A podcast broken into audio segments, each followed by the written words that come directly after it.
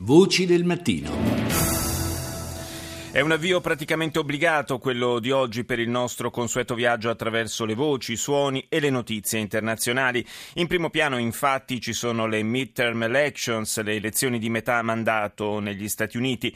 Il Grand All Party si prende il Senato, titola il Washington Post, sopra una mappa degli Stati Uniti quasi completamente colorata di rosso a indicare anche visivamente le proporzioni del successo dei repubblicani. Sul New York Times un titolo praticamente analogo, accompagnato dalla notizia della rielezione di Cuomo a governatore di New York e sul Los Angeles Times troviamo le cifre della debacle democratica con il sorpasso anche al Senato da parte dei repubblicani, forti di almeno 52 seggi contro i 43 del partito del Presidente. Revisione del Congresso, i repubblicani assumono il controllo del Senato, titola il sito della CNN.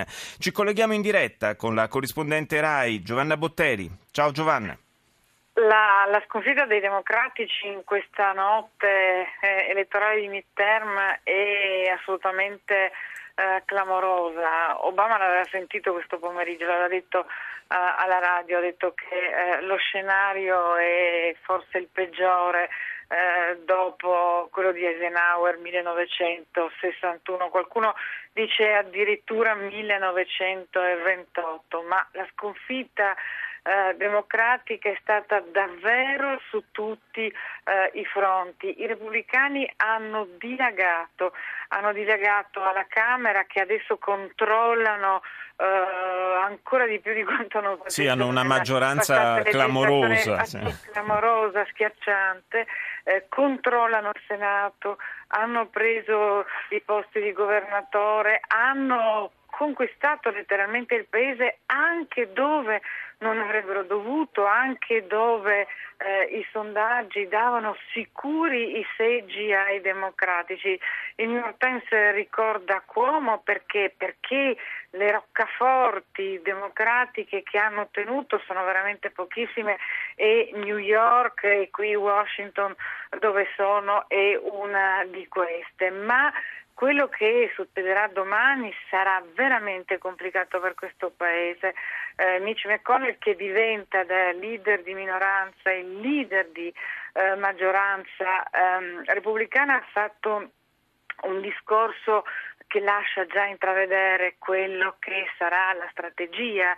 Eh, ha detto certo le cose non possono eh, cambiare eh, da eh, domani e certo io non posso pretendere che il eh, Presidente eh, si alzi e veda le cose diversamente da quello che le vedeva oggi, ma lui deve sapere che neanch'io cambierò. Ed è una dichiarazione di guerra, una dichiarazione di guerra che ha un obiettivo, fra due anni le presidenziali e c'è un altro elemento, gli uomini che Bill Clinton e Hillary hanno messo in Arkansas, che è considerato, sì. è sempre stato considerato il feudo di Clinton, eh, il, il, sud di Clinton su cui hanno puntato, uno addirittura era il suo uomo, quello che è stato eh, la sua guardia del corpo, quello che stava vicino, sono stati tutti sonoramente sconfitti. E questo, questo può essere è... un segnale chiaro anche in vista delle presidenziali, evidentemente sì, delle ambizioni delle anche di Hillary. È, è, evidente, è evidente che questa è una ipoteca sulle presidenziali. Che cosa può fare Obama nei prossimi due anni, eh, anni tra una zoppa, ma forse ancora più azzoppata e è molto poco chiaro. È evidente che da domani il Partito Democratico deve seriamente ripensare alle proprie strategie. Cambierà certamente qualcosa sul piano della politica interna, cambierà o potrebbe cambiare qualcosa anche per quanto riguarda la politica estera. Il eh, Presidente dovrà necessariamente tenere conto del nuovo orientamento del Congresso. I repubblicani, lo ricordiamo, alla vigilia del voto avevano ipotizzato in caso di vittoria l'avvio di operazioni militari di terra contro lo Stato islamico. Secondo te è una prospettiva concreta questa?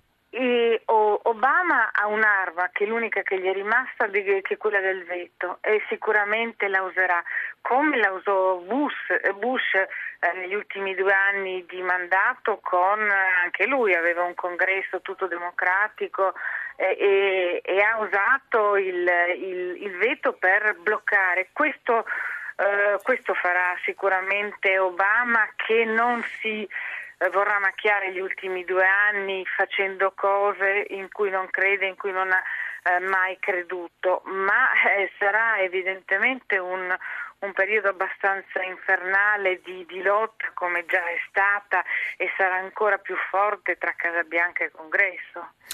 Grazie a Giovanna Botteri, ti auguro ancora buon lavoro anche se ormai siete a notte fonda lì a Washington. Grazie. Eh, insomma, questa notte non dorme più nessuno, né, alla Casa Bianca né noi giornalisti. Eh, e neanche probabilmente a New York con, eh, lo leggevo poco fa, l'Empire State Building tutto tinto di rosso, naturalmente tutto proprio rosso. in segno di omaggio per il, la grande vittoria dei repubblicani. Grazie Giovanna Botteri.